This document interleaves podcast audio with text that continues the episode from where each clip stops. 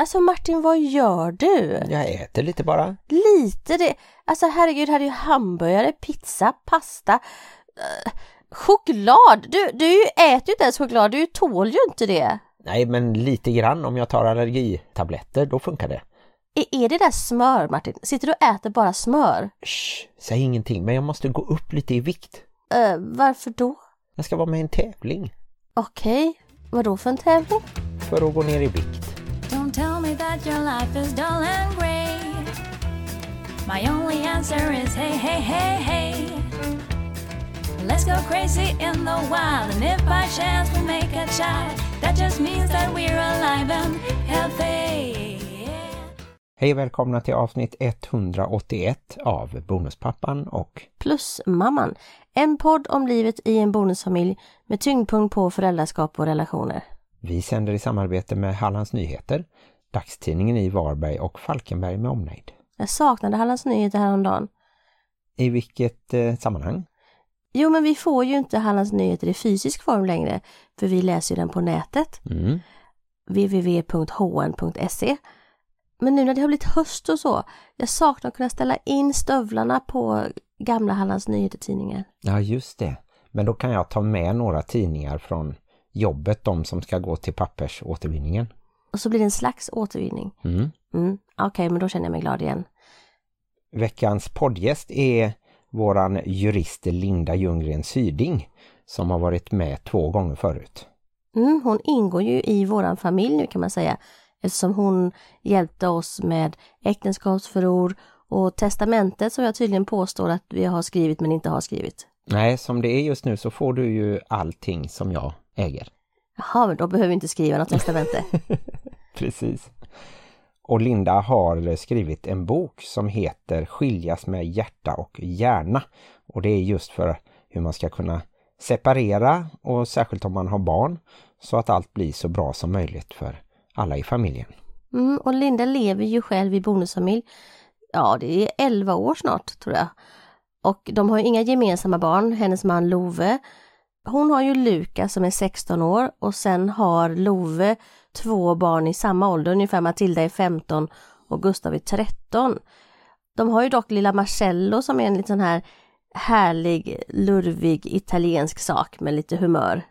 Ja, en lagottohane tror jag hunden är. Men du kommer väl ihåg honom? Du träffar ju honom. Ja, det var en glad eh, framåt jycke kan man väl säga. Det var fint och diplomatiskt sagt. Nej men han är jättesöt. Vad har hänt i veckan Martin? Ja, det har varit pappavecka men det är inte alltid vi märker det. Till exempel så har ju Saga nog varit här och sovit varje kväll. Och det gillar vi ju. Men det känns som att hon har flyttat hit. Hon har ju till och med tagit hit symaskinen. Ja, just det. Hon har ju lite större rum här hos oss så det kanske har med det att göra. Eller så har det med att göra att det blir så kallt på hennes vind där hon annars brukar husera hemma på Belesgränd. Ja, just det. När hon syr. Precis. Hon är som Askungen, hon sitter där uppe och syr. Mm. Undrar om hon har små möss som sjunger och har små kläder på sig också. Hon kanske syr kläder till mössen. Ja, det skulle vara intressant. Det är nog ingen som har gjort förut. Där kan finnas en marknad. Hon gillar ju gnagare. Ja, den lilla kaninen som vi har, Luna. Mm. Luna älskar bara Saga. Hon hugger åt alla andra. Sen gillar hon ju dig och du är gnagare, alltså att du hejar på AIK. Ja, alltså både Saga och Luna gillar faktiskt mig lite grann. Mm. Sen har vi ju den här veckan jobbat hemifrån båda två och jag tycker inte att jag har varit lika effektiv här som när jag sitter på redaktionen och skriver. Men vad beror det på? Jag, jag tycker inte att jag stör dig. Nej, men det är väl allt annat, livet och huset och ja, jag vet inte, jag har lite svårare att koncentrera mig här faktiskt. Vill jag att jag ska berätta varför du har svårare att jobba hemifrån? Mm. Det är för att du är man. Jaha, är det så? Vi kvinnor är vana vid att göra massa saker samtidigt så att det känns liksom inte som någonting extra. Att man sitter och jobbar, kommer barn hem, man slänger i dem lite käk, man jobbar, man eh, plåstrar på ett knä, man jobbar. Det är så livet alltid har sett ut för oss kvinnor. Mm, mm. Jag är nog lite enkelspårig så sitter jag och skriver i köket så ser jag att oj nu måste diskmaskinen tömmas. Och det behöver jag ju inte se om jag är på jobbet. Nej. Så vi får se, nästa vecka så är det min tur att eh, vara inne i nyhetscentrum på Hallands Nyheter. Ja, ni har en liten konstig variant där när ni jobbar varannan vecka hemifrån. Är det någon slags procentuträkning där att ni tänker att vi minskar risken för att smittas med ett visst antal procent om vi är där 50 procent mindre? Nej, det har jag inte hört just så, men det är ju för att det ska vara lättare att hålla avstånd, att vi inte ska riskera att få in någon smitta. Och det har vi lyckats med hittills. Det du också har lyckats med det är ju att få ditt face att se ut som, jag vet inte vad. Jultomten kanske? Nej, där är jag inte än. Men det är ju det här No Shave November.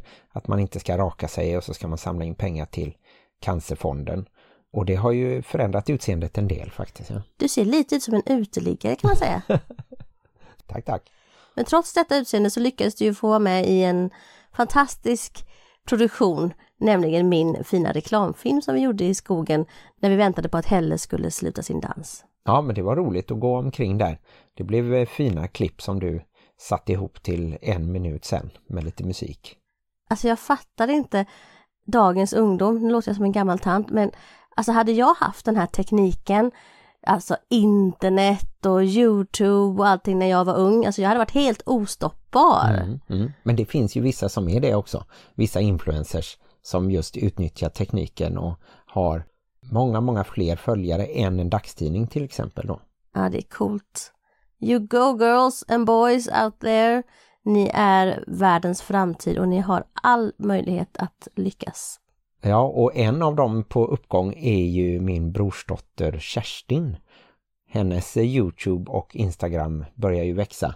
Hon har nyligen blivit en ung mamma, bara 17 och ett halvt år. Mm, jag är väldigt imponerad av hennes Youtube-kanal som heter Kerstin Erlandsson. Ja, just det. Och Instagram tror jag hon heter Kerstin Erlandsson 03. Mm. Följ henne och titta på fantastiskt härliga filmer om hur mammalivet kan se ut för en ung tjej i Corona-Sverige 2020. Mm. Hon har även haft eh, flera sådana här frågestunder där alla får skicka in frågor. Hon har svarat väldigt öppet och bra på det. Det har ju varit lite dramatiskt eh, sen lilla Bianca föddes. Men just nu så mår hon alldeles utmärkt har vi hört. Både mamma och Bianca. Mm. Ja, och inte att förglömma även pappa Hampus. Mm. För övrigt så på bonusfamiljenfronten så har vi ju varit på ett litet läkarbesök, fast det var sjuksköterska besök.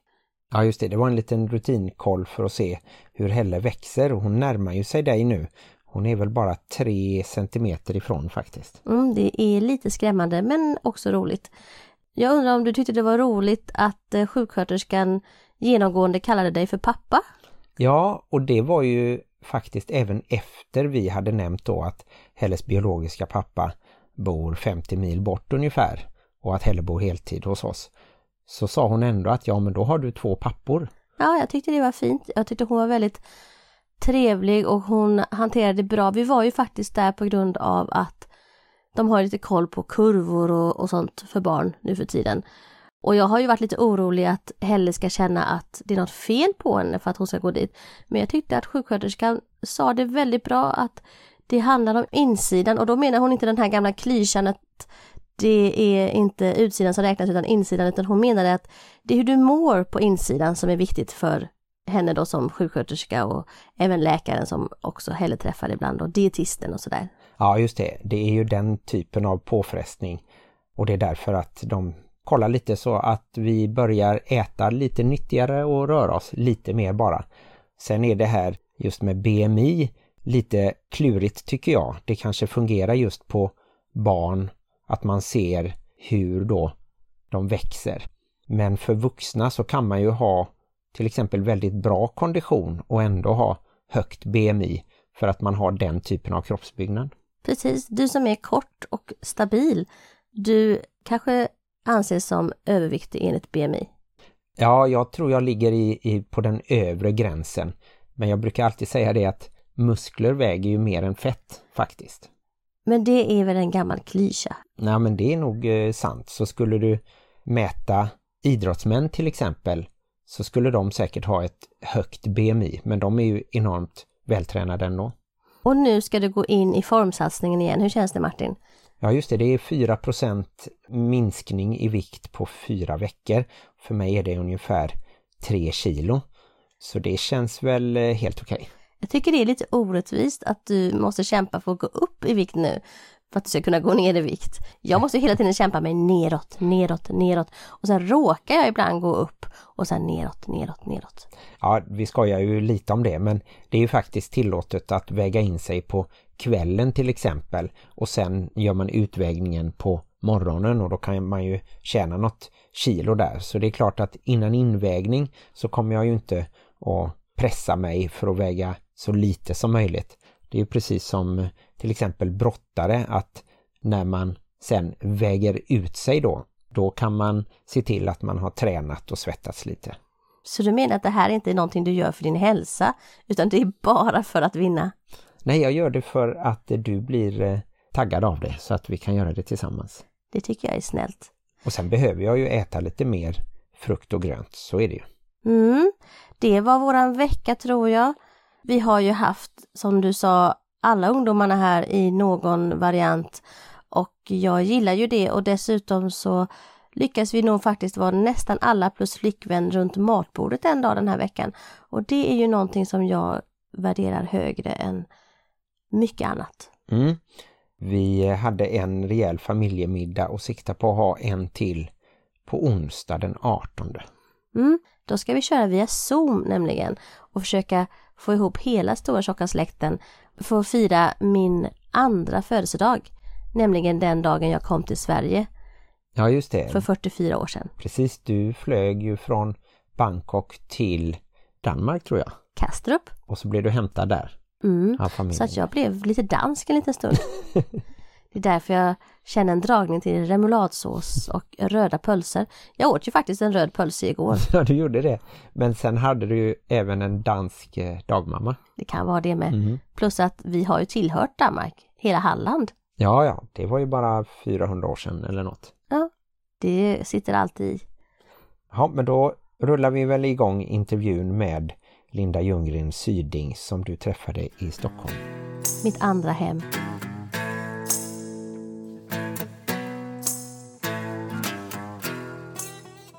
Hej och välkommen till podden igen, Linda Ljunggren Syding. Hej! Hej! Och jag Hej. sa namnet rätt också, det är Ja. fantastiskt. I rätt ordning. Ja. Kan man ha tre efternamn? Man kan nog ha hur många som helst. Jag tänker att du är sån som jag kan fråga saker så ska du bara kunna Ja, men det, jag tänker såhär namnlagen i alla fall. Men jag skulle nog behöva titta i namnlagen innan jag bara kan vara helt säker. Men jag vet vilken lag jag ska titta i. Okej, då får ni titta i namnlagen. Den är dessutom relativt ny. Jag tror det kom en ny för två år sedan. Det tål att eh, undersökas. Man kan liksom lägga till hur många Hur många namn som helst. efternamn som helst. För tidigare var man tvungen att ha det ena efternamnet som ett mellannamn. Ja. Men nu kan man ha många. Vi hade ju Yvette Lissman med i podden. Hennes, varje barn hade elva namn tror jag. Oj! Eller om det var nio. Nio eller elva namn och hon hade sju barn. Men det var för att hon på den tiden hon själv ville byta namn så fick man bara byta till det namnet som man hade. Aha. Och därför ville hon ge sina barn en möjlighet att byta namn till alla de här olika namnen. Jag förstår. Så det var väl ren generositet. Ja men just i bonusfamiljen blir det lite knasigt med, för min son till exempel är nu den enda i familjen som inte heter Syding. Aha. För han har sin pappas efternamn. Jag är den enda i familjen höll jag på att säga. Jag, ingen av mina barn har mitt efternamn. Nej? Nej, det tycker jag är jättetråkigt. Ja. Jag, och man kan inte tvinga, eftersom eh, man har, är två vårdnadshavare så kan man inte tvinga den andra att man lägger till då efternamnet på ett barn. Har vi, det har jag lärt mig den hårda vägen. Ja, ja okej, du har försökt. Men nu kallar jag henne för eh, Helle Lind Erlandsson. Ja. Ja. När jag är arg på henne så säger jag bara ett efternamn. Men det talar vi tyst om inför 10 000 lyssnare. Ja. Linda, du är ju lite av våran eh, expert. Vi brukar kalla det för våran advokat ibland, jag och Martin. Och det låter ju hur tjusigt som helst. Du har ju varit med, vi pratade för länge sedan om juridiken i bonusfamiljen. Ja. Och sen har du varit med precis innan vi gifte oss och lärde oss hur man gör äktenskapsförord och även testamente. Ja. Så att jag inte kan strypa Martin och komma åt hans symboler till exempel. Nej, de är hans enskilda egendom. Så är det. Ja. Han har sett till att det är så. Vi var faktiskt duktiga och gjorde allt som du sa och gjorde både Ja. äktenskapsförord och testamente. Jag hade ju inte så mycket att säga till om, jag bara skrev på. Det är i och för sig inte bra. Då tycker jag att jag har misslyckats Ja. som rådgivare faktiskt. Ja men jag läste lite grann, jag tyckte det lät okej. Jag Ja. hade inte så stora claims på att ta hans symboler eller andra saker som han hade innan Nej. och så. så. det känns, Det känns okej, du. det känns ja, bra. bra. Men idag så tänkte jag att vi skulle prata lite mer om hur det kan vara ifall man inte längre vill ha delad vårdnad. Mm. Vårdnadstvister, Ja. det har ju du en del erfarenheter av i ditt yrke sedan innan. Du kan väl berätta vad du har jobbat med och vad du jobbar med nu? Ja, men jag startade ju, det börjar bli länge sedan nu, som min karriär tog fart och då jobbade jag på advokatbyrå här i Stockholm. Och eh, då företrädde jag föräldrar. Jag jobbade med många föräldrar i vårdnadstvister och då blir man ju som juridiskt ombud som hjälper till att föra förälderns talan i domstol. Och det tyckte jag var otroligt svårt därför att barnperspektivet finns inte så tydligt. Det är inte barnet som har ett juridiskt ombud. Det är inte barnets bästa som i själva processen i alla fall blir synliggjort. Lagstiftningen är väldigt liksom, bra skriven. Det handlar om att beslut ska fattas utifrån vad som blir bäst för barnet. Men hela liksom samhällsprocessen för vårdnadstvister, där finns väldigt många brister. Sveriges Radio har ju gjort en stor granskning eh, nu i augusti-september och eh, de har ju hittat liksom brister både i socialnämndernas hantering och i domstolarnas hantering. Och uppenbara liksom brister i förhållande till barnkonventionen. Vi följer inte barnkonventionen i Sverige. Nej, och den blev ju lag nu första januari 2020. Ja, men redan då, 2006, så tog jag ett beslut att nej, jag klarar inte känslomässigt att jobba med det här. Därför att jag ser ju att barnen kommer i kläm när föräldrar inte kan komma överens. Så att jag lämnade det sen. Men nu har jag gått tillbaka till ämnet och de senaste åren, jag har ju följt liksom den här utvecklingen med vårdnadstvister ända sedan 2006. Och då har de ju tyvärr ökat med över 100%. Oj! De har mer än fördubblats. Och i vissa kommuner är det så illa så att det är ökningar med över 400 procent. Oj då. Och det har ingen koppling till att det är fler som går isär utan det är just att vårdnadstvisterna ökar. Ja. Det är ju också, separationerna har ju också liksom stadigt ökat lite grann över Mm. tid. Så det är klart att det är en bidragande faktor men, men eh, en fördubbling eh, förklaras inte bara Nej. av det. Så att eh, det här gör ont i mig. Och när man då också förstår att själva processen för hur man lyssnar på de här barnen, den finns ju inte. Så då var jag tvungen att skriva en bok på det ämnet, kände jag. Mm. Tillsammans med en parterapeut. Därför det är inte så att föräldrar är dumma och taskiga och, och inte vill barnens bästa. När man går igenom ett familjeuppbrott eller en skilsmässa, man är ju i en kris. Mm. Det är en livskris. Mm. Och man lämnar ju varandra av en anledning. Man har olika värderingar. Det finns olika liksom, grader av kärlek involverade. I de allra värsta fallen finns det också våld, missbruk. Och där ska man ju såklart så fort som möjligt hitta en lösning där barnet skyddas från den vårdnadshavare som inte klarar av att sköta sitt föräldraskap. Men eh, annars så kan det också vara små saker som Mm. gör att det blir ständiga upprepade konflikter. Och om man inte tar hand om dem och jobbar med dem, då eskalerar ju det här. Och det jag tar upp i boken är ju också att är du väl i domstol, har du väl liksom kastat den tärningen så är det väldigt, väldigt svårt att backa bandet och hitta frivilliga överenskommelser mellan föräldrar. För hela vårdnadsprocessen går ut på att du ska visa att den andra är olämplig. Mm. Så det blir som en pajkastning. Liksom. Mm. Och boken heter Skiljas med hjärta och hjärna. Det är sex stycken separationshistorier. Jag har intervjuat sex personer. Det är fyra kvinnor och två män. Det är ingen särskild anledning till att det är färre män, mer än att kvinnor var lättare att få liksom att vilja ställa upp och berätta. Där man får följa egentligen då skeendet från den här förälskelsen, när allt bara är underbart och eh, sen genom hela kärlekshistorien fram till separationen och upplösningen då.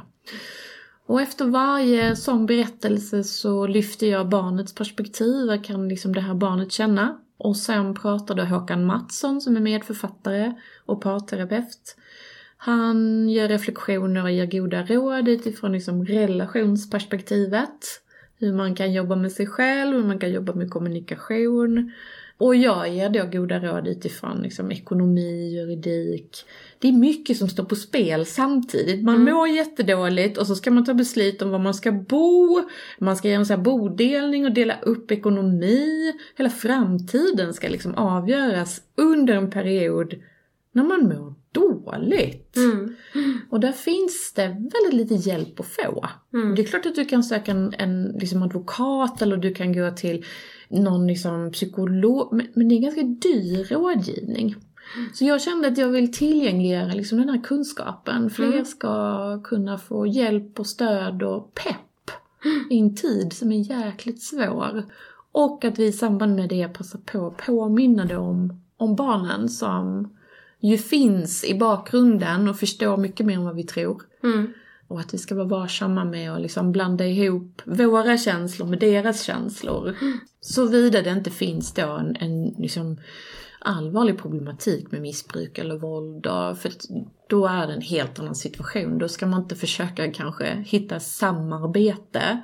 Utan då ska man ju snarare vara inriktad på att skydda barnet. Mm. Och eh, du nämnde här innan uppdelningen kvinnor och män. Är det fler kvinnor som söker ensamvårdande än män? Jag kan faktiskt inte svara på det rätt upp och ner. Hade det varit för 20 år sedan så ja. Men jag tror att de här ökande antal liksom, tvister har mycket att göra med jämställdhetsutvecklingen där papporna kräver mer. Mm.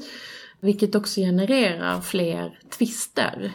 Papporna vill vara delaktiga, de vill vara med. De nöjer sig inte med att vara varannan eh, helgpappa. Utan man vill eh, liksom ha en varaktig och ett stort engagemang i barnen. Mm. Så då eh, ger man inte ifrån sig varken vårdnad eller barnets boende.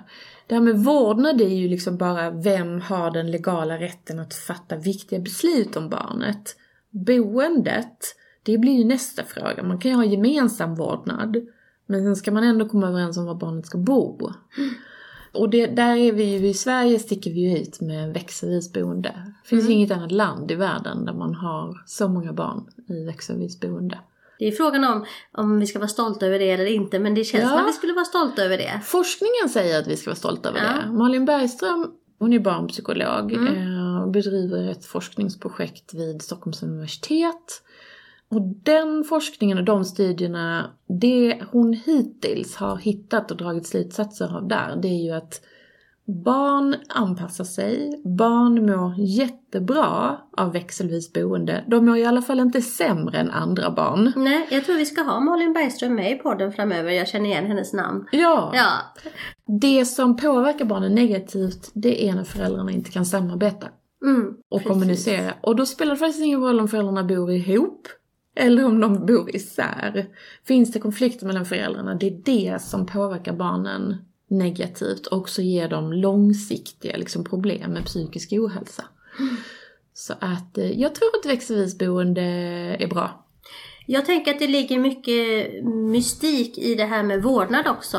Att många känner att ja, men om någon får ensam vårdnad så är jag helt plötsligt helt utanför föräldraskapet. Och så är det väl inte riktigt ändå. Nej. Utan du har väldigt mycket rättigheter, eller barnet har mycket rättigheter till sin andra förälder. Oavsett var vårdnaden ligger. Det är helt rätt. Och jag blir glad när du säger barnet har rätt till Mm. umgänge. Föräldrabalken är inte skriven för att ta tillvara liksom föräldrarnas rätt till umgänge eller vårdnad till barnet. Utan det är ju barnets rätt att älska och träffa båda sina föräldrar som det står i barnkonventionen. Det återspeglas i föräldrabalken. Mm. Så även om man har ensam vårdnad om, om ett barn så är man ju den då som tar beslut om var barnet ska bo, var barnet ska gå i skola, om det krävs sjukvård eller den- typen av liksom viktiga beslut.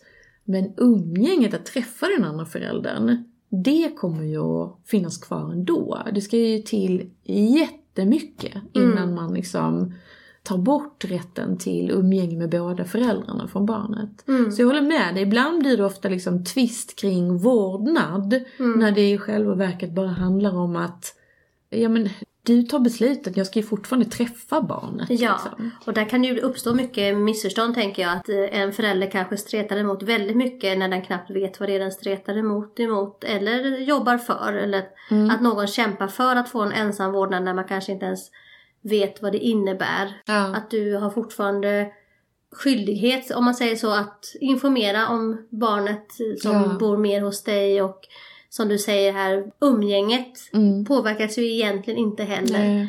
Jag tror att många som inte förstår riktigt skillnaden på de här eh, begreppen och, och det är inte liksom helt tydligt heller, vad är det för? Men, men att det liksom bygger på en rädsla att bli exkluderad Mm. som förälder. Men det är ju inte det det handlar om. Nej. En sak det handlar om är ju då att du har inte insyn i, som du sa innan, sjukvården ifall ditt barn kommer på sjukhus och så, så har du inte insyn i eh, journaler. Vad är det mer det innebär om man får ensam vårdnad? Alltså egentligen är det ju bara att man har rätt att ta beslut Mm. själv kring exempelvis var barnet ska gå i skola eller förskola. Mm. var barnet ska bo och vara mantalsskriven. Man söker olika typer av ja, men barnbidraget exempelvis. Mm. Skolan är inte skyldighet att, liksom, har en skyldighet att kontakta båda vårdnadshavare. Man har gemensam vårdnad, annars är det den ena, alltså den som har vårdnad. Så att det är ju den som är förmyndare och ansvarar för barnet och också då har rätt att ta beslut i stora viktiga liksom, frågor som rör barnet. Mm. Och vad tror du då att det kan vara att någon kämpar med näbbar och klor för att få det här när det då som sagt var inte kanske är så stor skillnad egentligen? Jag tror det är precis det vi sa. Jag vill inte vara exkluderad. Jag vill vara delaktig. Jag vill vara med och bestämma liksom, vad barnet ska ha för fritidsaktiviteter eller vad barnet ska gå i skola. Jag vill eh, få information. Om det är en konflikt mellan föräldrarna så blir ju den gemensamma vårdnaden väldigt viktig för att känna sig trygg just i att jag får information. För jag kan inte räkna med att få det av mitt ex kanske, eller medförälder. Så jag tror att det, det handlar liksom just om den känslomässiga aspekten och att man inte vill vara beroende kanske av sin medförälder utan man vill få vara med och påverka eh, och få inflytande på barnets liv. Vi får ju en del brev där det faktiskt oftast är bonusmammor som skriver till oss och kanske berättar att ja, min mans ex sköter sig inte och vi vill gärna ha ensam vårdnad. Och så säger de, fast en, en pappa har ju inte en chans. Det, är det en myt? Det är en myt. Jag ska säga så här, det spelar ingen roll om det är mamman eller pappan. Den som står bäst rustad och vinner en sån tvist, det är den som har haft det huvudsakliga ansvaret om barnen. Det vill säga spenderat mest tid med barnen. Nu är det oftast mamman fortfarande. Och det är kanske därför man liksom vidhåller att det ser ut på det här sättet. Men lagstiftningen är ju sån att man, man tar inte hänsyn till kön eller om det är mamma eller det är pappa. Utan man tittar på vad blir bäst för barnet och var hittar barnet kontinuitet pratar man om. Att man inte ska liksom rycka upp barnet och skapa så stora förändringar. Och har barnen varit mest med mamman, då har man en viktig anknytning, trygghet och kontinuitet kopplat till mamman.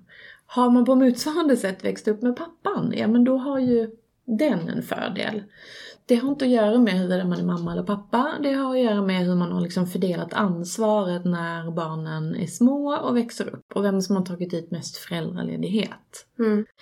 Vad är det de tvistar allra mest Ja men om? det mesta är ju vårdnad liksom. Mm. Och sen finns det en del kring boendet. Mm. Man kan inte komma överens om var barnet ska bo. Man har gemensam vårdnad men man bor på två olika orter ganska långt ifrån varandra. Som gör det omöjligt för barnet att liksom flytta växelvis. Mm. Var ska barnet då bo? Det har blivit vanligare i samband med att Tinder.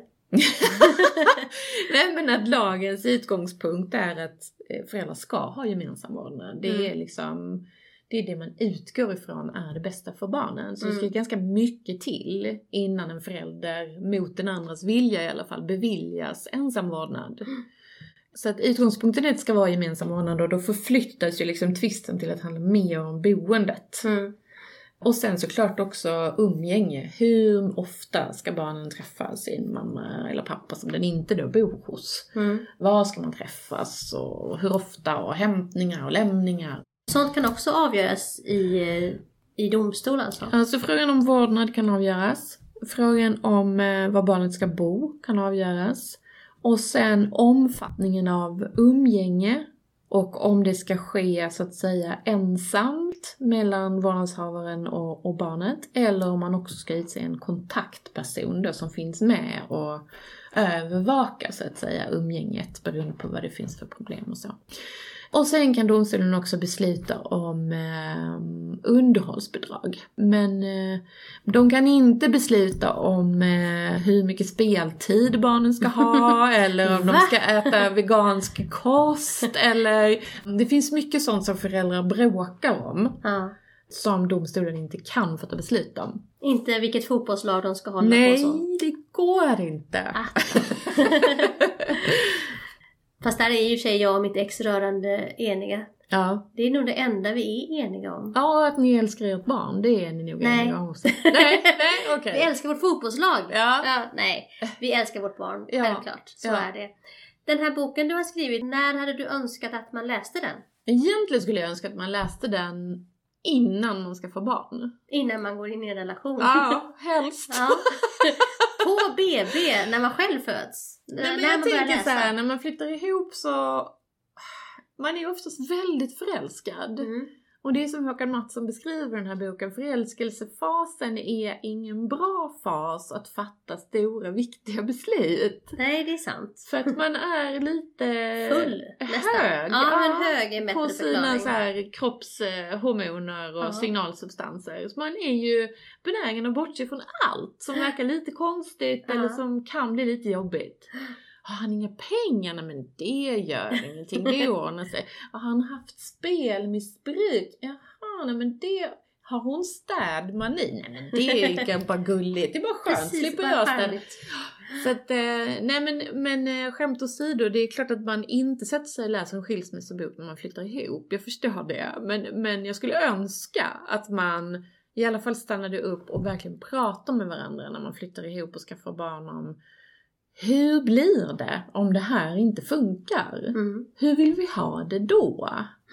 Men annars tänker jag att den nog är till absolut störst hjälp för de som funderar på skilsmässa, är mitt uppe i det, eller liksom är i, i bakvattnet av att ha gått igenom det här och känner sig fortfarande lite sargad av eh, hela den här omtumlande liksom, livsförändringen. Precis, finns det liksom tröst i den här boken på något sätt? Jag tycker det. De här sex berättelserna är ju just för att inge liksom läsaren i, i förståelsen av att jag är inte ensam. Mm. Och problemen som man tycker att man tampas med och som känns som att det är ingen som fattar hur jag har det. Det är nästan så att i alla skilsmässor liksom, situationer så är det liknande problem. Och det är ju skönt när Håkan, då, terapeuten, pekar på just det. Eller när jag som jurist säger, men den här frågan är nästan alltid uppe. Mm. Och så här skulle man kunna liksom lösa den. Så det är ju pepp. Mm. Det är pepp och tröst. Och lite igenkänning tror jag. Jag har fått många liksom reaktioner där människor faktiskt gråter eh, och Mm. blir berörda för att de känner igen liksom jobbiga situationer och kan se liksom att Åh, så, precis så där var det i min skilsmässa och det var, det var skönt att läsa att någon annan också har liksom upplevt det där och, och vad, vad man kunde ha gjort eller så att, ja nej men den, är- den är pepp Den är pepp. och tröst. Vad och det är härligt. inga pekpinnar så här. Nej. Du får absolut inte. Utan tanken är att det ska vara inspirerande och peppande. Inspirerande och peppande, Ja. det låter härligt. Mm. Och man köper den bäst. Libris, Bokus på nätet. Den finns i någon enstaka bokhandel men den släpptes i juni så den har inte riktigt liksom landat på i alla bokhandlar ännu. Jag tänkte vi kunde liksom göra sånt här, du vet. Jag tror det är i Finland. När man blir gravid så får man hem en sån här liten gravidkista med massa kläder och tips och sådär. Att man kan ha den då. När ni har klickat på Tinder så får ni den här lådan och så är det din du bok med är där. ju inte bara kommunikatör, du Nej. är affärsutvecklare Ja också. precis, jag har en affärsidé. Kan du, Du får den bli gratis. min marknadsförare? Ja. Kan du marknadsföra min bok? Ja men absolut, jag marknadsför den nu. Ja, just det. Köp Lindas bok. Bli peppad inför din skilsmässa. Och starta en härlig bonusfamilj utan jobbiga spöken i garderoberna. Det är väl härligt? Ja, jag tror det. Det är viktigt. Och, och just det där att få lite tips och tricks också. För att det finns saker man kan faktiskt göra kring de här problemen som man inte alltid vet om. Nej. Rent juridiskt, ekonomiskt och inte minst ur ett relationsperspektiv. Förstår man lite bättre varför konflikterna uppstår, då är det lite lättare att lösa dem. Mm. Och så att ha barnperspektivet också. Att Ja. Man kan lätt bli blind i den här fejden som kanske har pågått så länge som man inte ens vet var den började. Och Nej men vill man slå något hårt i huvudet på sin partner så är det såklart väldigt svårt att, att tillmötesgå sin partner, sitt ex, i någonting som man upplever blir gynnsamt för Mm. vederbörande. Och det är precis där man behöver säga, okej men vad är gynnsamt för mitt barn då? Mm. Det är den man måste stanna upp och liksom försöka, och det är jättesvårt när man verkligen tycker illa om någon.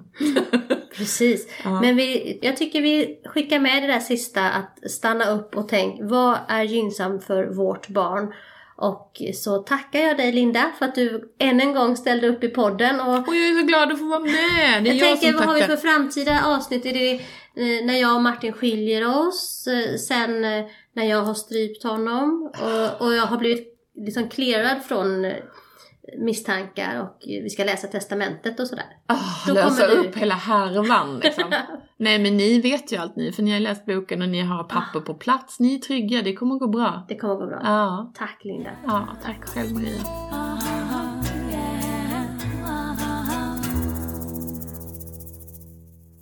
Ja, men då tackar vi juristen Linda Ljunggren Syding för att eh, ni fick träffas och ha roligt. Jag hörde ju även hur kul ni hade innan ni startade inspelningen, för det blev också inspelat. Linda är väldigt rolig och eh, jag ser fram emot att träffa Linda många fler gånger. Kanske inte i sådana här tillfällen som arvstvist och Skilsmässa och så. nej precis. det ska vi klara oss undan.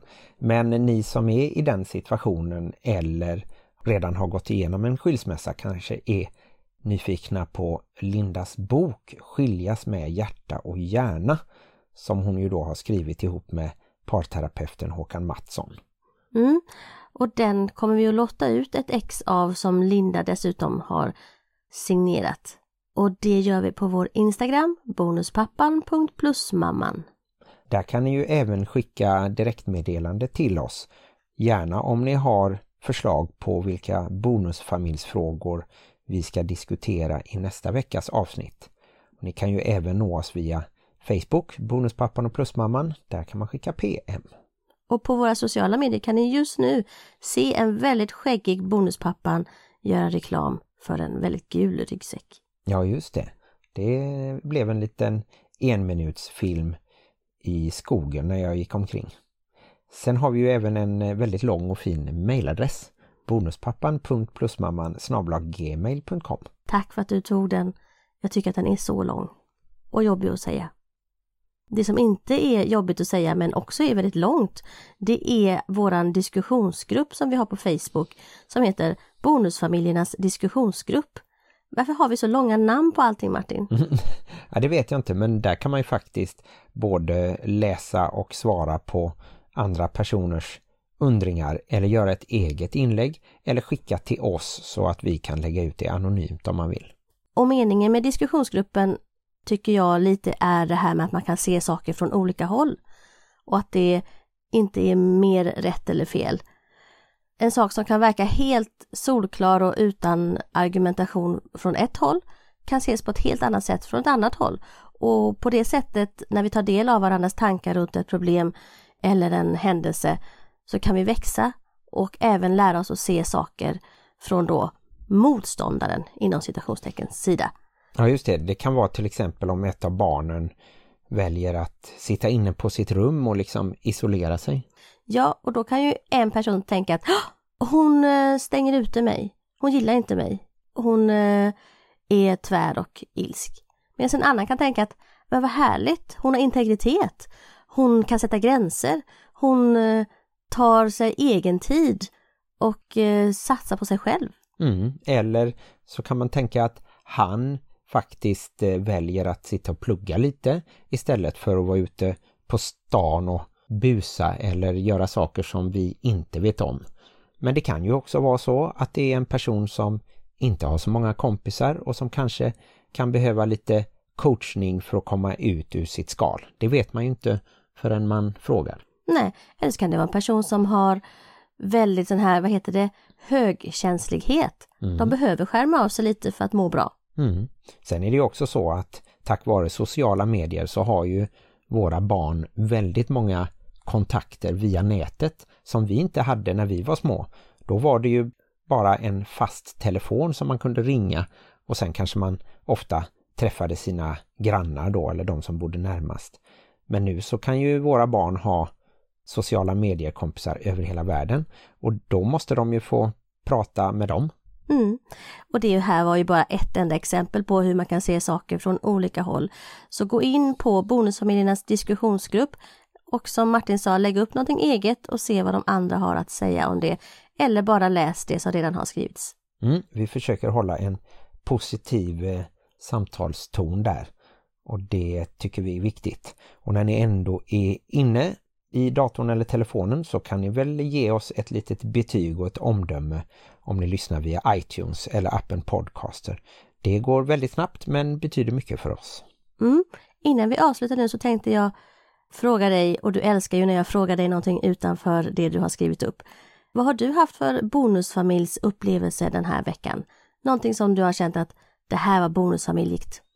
Ja, det är ju lite konstigt faktiskt att jag mer och mer känner att vi blir en familj som inte tänker så mycket på att det just ska vara bonus. Och det beror nog på att vi har Helle på heltid och då när hon har kompisar här eller ska iväg som nu sova över hos en kompis, då är det ju ändå jag som är Den papp- pinsamma pappan. pappan på något sätt. Och sen att tonåringarna kommer hit och är här en stund och sen åker iväg eller kommer hit och sover över även om det inte är rätt vecka eller vad man ska kalla det. Det är ju också att jag känner mig som pappa. Och sen så har ju jag då väldigt lite kontakt med de biologiska papporna. Det blir ju lite sms om vi behöver styra upp något bara. Så jag, jag går inte omkring och tänker på det faktiskt att vi är en bonusfamilj. Mm. Jag funderar på det, det var ju fars dag förra veckan. Kändes det på något speciellt sätt? Ja, det blev jag ju medveten om eftersom vi gratulerade våra gamla pappor och jag gratulerade min brorsa till exempel då. Men sen så har ju vi bonusföräldrar en alldeles egen dag som är 29 december som vi har liksom infört eftersom det var första gången jag träffade ett av mina bonusbarn.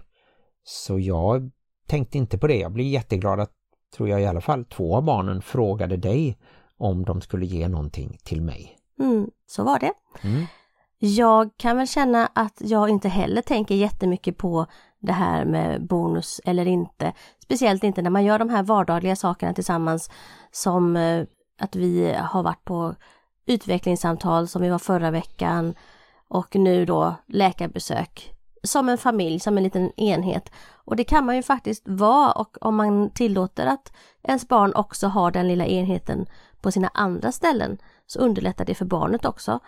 Jag kan minnas att jag hade en sån bonusfamiljsbryt någon gång när jag tyckte att du hade så lite tålamod, när du tyckte att eh, Helle var kinkig på morgonen. För jag kan ju se det när jag har haft barn så pass länge som jag har haft då, i 18 år, att överlag så tycker jag att barnen är härliga och fantastiska människor och ifall de inte alltid lyckas vara det så är det ändå en väldigt liten procent och där känner jag ibland att det kan vara så att en bonusförälder kanske har lite för höga krav både på sig själv som förälder att vara perfekt men också ibland på barnen att barnen ska vara sitt bästa jag alltid. Mm.